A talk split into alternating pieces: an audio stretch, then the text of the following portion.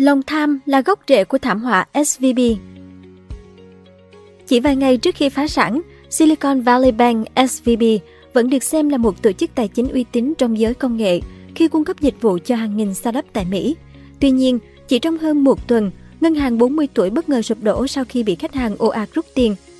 Nguyên nhân thì vô vàng, nhưng theo các chuyên gia, lòng tham chính là mấu chốt cho vụ sụp đổ lần này. Theo đó, trong kỷ nguyên lãi suất thấp, SVB đã phất lên như diều gặp gió. Tuy nhiên, khi lãi suất tăng mạnh, ngân hàng này đối mặt rủi ro lớn hơn bất kỳ nhà băng nào khác do chiến lược dùng tiền huy động ngắn hạn để đầu tư dài hạn, cũng như cơ sở khách hàng hạn hẹp. Theo nhiều người, SVB đã tự đào hố chôn mình. Sự sụp đổ chóng vánh Vào đầu tháng 3 vừa rồi, 40 giám đốc tài chính CFO từ nhiều công ty công nghệ tụ họp tại khu nghỉ dưỡng trượt tuyết Deer Valley ở bang Utah của Mỹ để dự thượng đỉnh tuyết thường niên do ngân hàng Silicon Valley Bank SVB, một tổ chức tài chính thành lập từ năm 1983, có vai trò quan trọng với giới startup tổ chức. Chưa đầy một tuần sau đó, vào buổi sáng ngày thứ Năm, ngày 9 tháng 3, một vài trong số các CFO đó bắt đầu trao đổi những tin nhắn hoảng loạn về việc liệu họ có nên tiếp tục gửi tiền mặt tại ngân hàng này hay không. Việc SVB quyết định bán khoảng 20 tỷ đô chứng khoán để bù đắp cho sự sụt giảm mạnh về nguồn tiền gửi đã khiến cho các nhà đầu tư dồn sự chú ý vào những lỗ hổng trên bảng cân đối kế toán của ngân hàng này. Chúng tôi rơi vào thế tiến thoái lưỡng nan. Tôi sẽ không sao nếu họ không rút tiền gửi của họ và họ cũng không sao nếu tôi không rút tiền của tôi. Một trong các CFO với khoản tiền gửi khoảng 200 triệu đô la tại SVB chia sẻ. Tuy nhiên, sau đó, một số người vì tâm lý hoang mang đã bắt đầu hành động, bắt đầu rút tiền khỏi SVB. Tôi nhận được tin nhắn từ một người bạn, anh ta đang chuyển tiền gửi từ SVB sang JP Morgan. Việc đó đang xảy ra, người này tiếp tục chia sẻ. Thỏa thuận mang tính xã hội mà chúng tôi có với nhau quá mong manh. Tôi đã gọi cho giám đốc điều hành của mình và quyết định chuyển 97% số tiền gửi của mình tại SVB sang HSBC vào giữa trưa ngày thứ năm. Sang sáng ngày thứ Sáu ngày 10 tháng 5, ngân hàng SVB, đế chế 40 năm tuổi chính thức sụp đổ, khách hàng bắt đầu ồ ạt rút tiền khỏi ngân hàng. Tổng số tiền bị rút trong vòng một ngày lên tới 42 tỷ đô, tương đương 25% tổng số tiền gửi của ngân hàng. Và SVB không thể đáp ứng các yêu cầu rút tiền. Ngay lập tức, Tổng công ty bảo hiểm tiền gửi liên bang FDIC đã tiếp quản SVB và tuyên bố ngân hàng này mất khả năng thanh toán. Mọi chuyện diễn ra quá nhanh, khiến nguồn tiền mặt của SVB cạn kiệt và số dư tiền mặt âm gần 1 tỷ đô la. Sự sụp đổ chóng vánh của SVB gây sốc cho cộng đồng doanh nghiệp đầu tư mạo hiểm và startup, trong đó nhiều công ty đang đối mặt với câu hỏi về số phận tài khoản tại SVB cũng như hoạt động kinh doanh của mình. Bởi lẽ trước đó, SVB được biết đến với vai trò là tổ chức tài chính cung cấp dịch vụ ngân hàng cho khoảng 50% công ty về khoa học đời sống và công nghệ được đầu tư mạo hiểm ở Mỹ. Tham thì thâm Gốc khuất đằng sau mô hình kinh doanh của SVB đã được làm sáng tỏ trong vụ rút tiền ồ ạt đó. Tuy nhiên trên thực tế, số phận của ngân hàng này đã được định sẵn gần 2 năm về trước. Vào năm 2021, thời điểm hoàng kim của cơn sốt đầu tư vào các công ty công nghệ tư nhân, SVB nhận được cơn mưa tiền gửi. Các công ty này nhận được những khoản đầu tư khổng lồ từ các quỹ đầu tư mạo hiểm, đã ồ ạt gửi tiền vào ngân hàng này. Khi đó, tiền gửi của SVB tăng vọt từ 102 tỷ đô lên 189 tỷ đô và ở trong tình trạng thừa thanh khoản. Trong bối cảnh đó, vì muốn kiếm thêm lợi nhuận trong kỷ nguyên lãi suất siêu thấp, SVB ráo riết tăng đầu tư vào danh mục trị giá khoảng 120 tỷ đô, gồm các loại chứng khoán được chính phủ hậu thuẫn. Trong số này, khoảng 91 tỷ đô là trái phiếu có thế chấp lãi suất cố định, lãi suất bình quân chỉ 1,64%, dù mức lãi suất chỉ cao hơn một chút so với trái phiếu chính phủ kỳ hạn ngắn, nhưng các khoản đầu tư trên đã khóa chặt tiền mặt của SVB trong gần một thập kỷ và có thể ngân hàng này sẽ lỗ nặng nếu lãi suất tăng nhanh. Và điều đó đã xảy ra trong năm 2022, Cục Dự trữ Liên bang Mỹ Fed tăng lãi suất nhanh và mạnh tay để ghim lạm phát, khiến giá trị danh mục đầu tư của SVB sụt giảm 15 tỷ đô, con số gần bằng tổng vốn của ngân hàng này.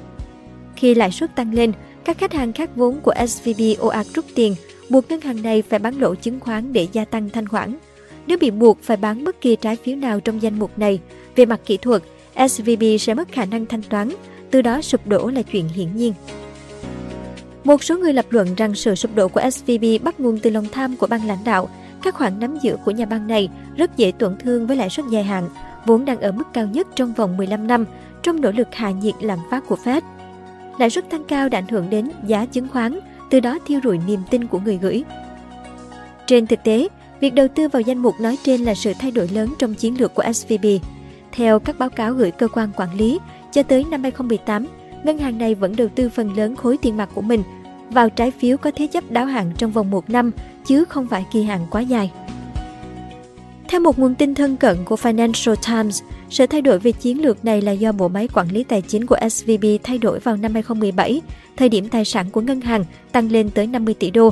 Đây là ngưỡng tài sản mà SVB sẽ được xem là một ngân hàng có vai trò quan trọng về mặt hệ thống và chịu sự giám sát chặt chẽ hơn của các cơ quan quản lý. Đội ngũ lãnh đạo tài chính mới bắt đầu đầu tư tiền mặt dư thừa với tỷ lệ lớn chưa từng thấy vào trái phiếu có lãi suất cố định dài hạn. Động thái này làm hài lòng các cổ đông đại chúng khi giúp củng cố lợi nhuận tổng thể của ngân hàng, dù thực tế hiệu quả không đáng kể. Tuy nhiên, dường như nhóm lãnh đạo này không nhận ra rủi ro khi lãi suất tăng lên.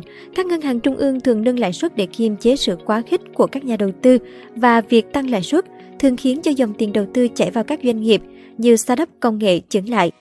Danh mục đầu tư trái phiếu của SVB chịu tác động lớn khi lãi suất tăng và tiền gửi tại ngân hàng này cũng vậy. Một cựu giám đốc của SVB chia sẻ, mô hình kinh doanh của chúng tôi có nhiều rủi ro, việc quản lý tài sản, nợ không nên có rủi ro như vậy. Tự đào hố chôn mình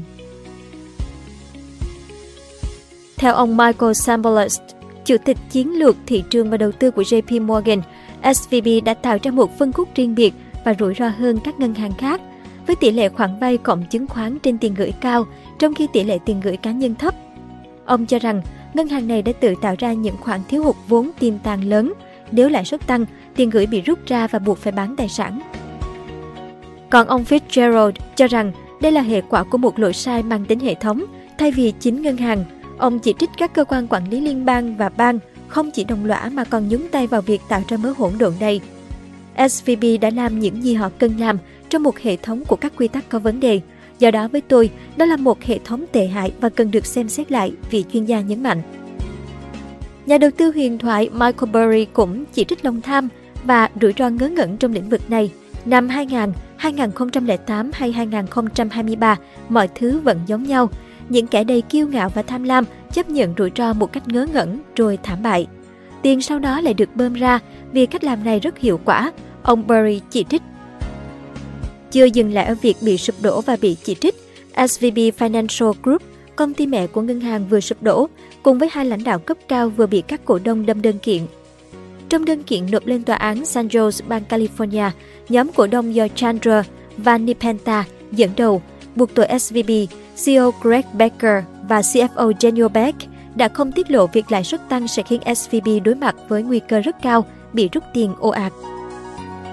Lãnh đạo ngân hàng cũng đã che giấu chuyện lãi suất tăng sẽ làm xói mòn mô hình kinh doanh, khiến SVB yếu hơn so với những ngân hàng có tệp khách hàng không giống như SVB. Do SVB quá phụ thuộc vào nhóm khách hàng là các startup, Reuters dự báo đây là đơn kiện đầu tiên trong số rất nhiều vụ kiện mà SVB sẽ phải đối mặt. Về số phận của khách hàng gửi tiền, FDIC cho biết đã thành lập một ngân hàng mới để thu giữ tài sản của SVB, Ngân hàng Bảo hiểm Tiền gửi Quốc gia Santa Clara. Đối với những khoản tiền gửi được bảo hiểm từ 250.000 đô trở xuống, khách hàng có thể lấy lại vào ngày 13 tháng 3.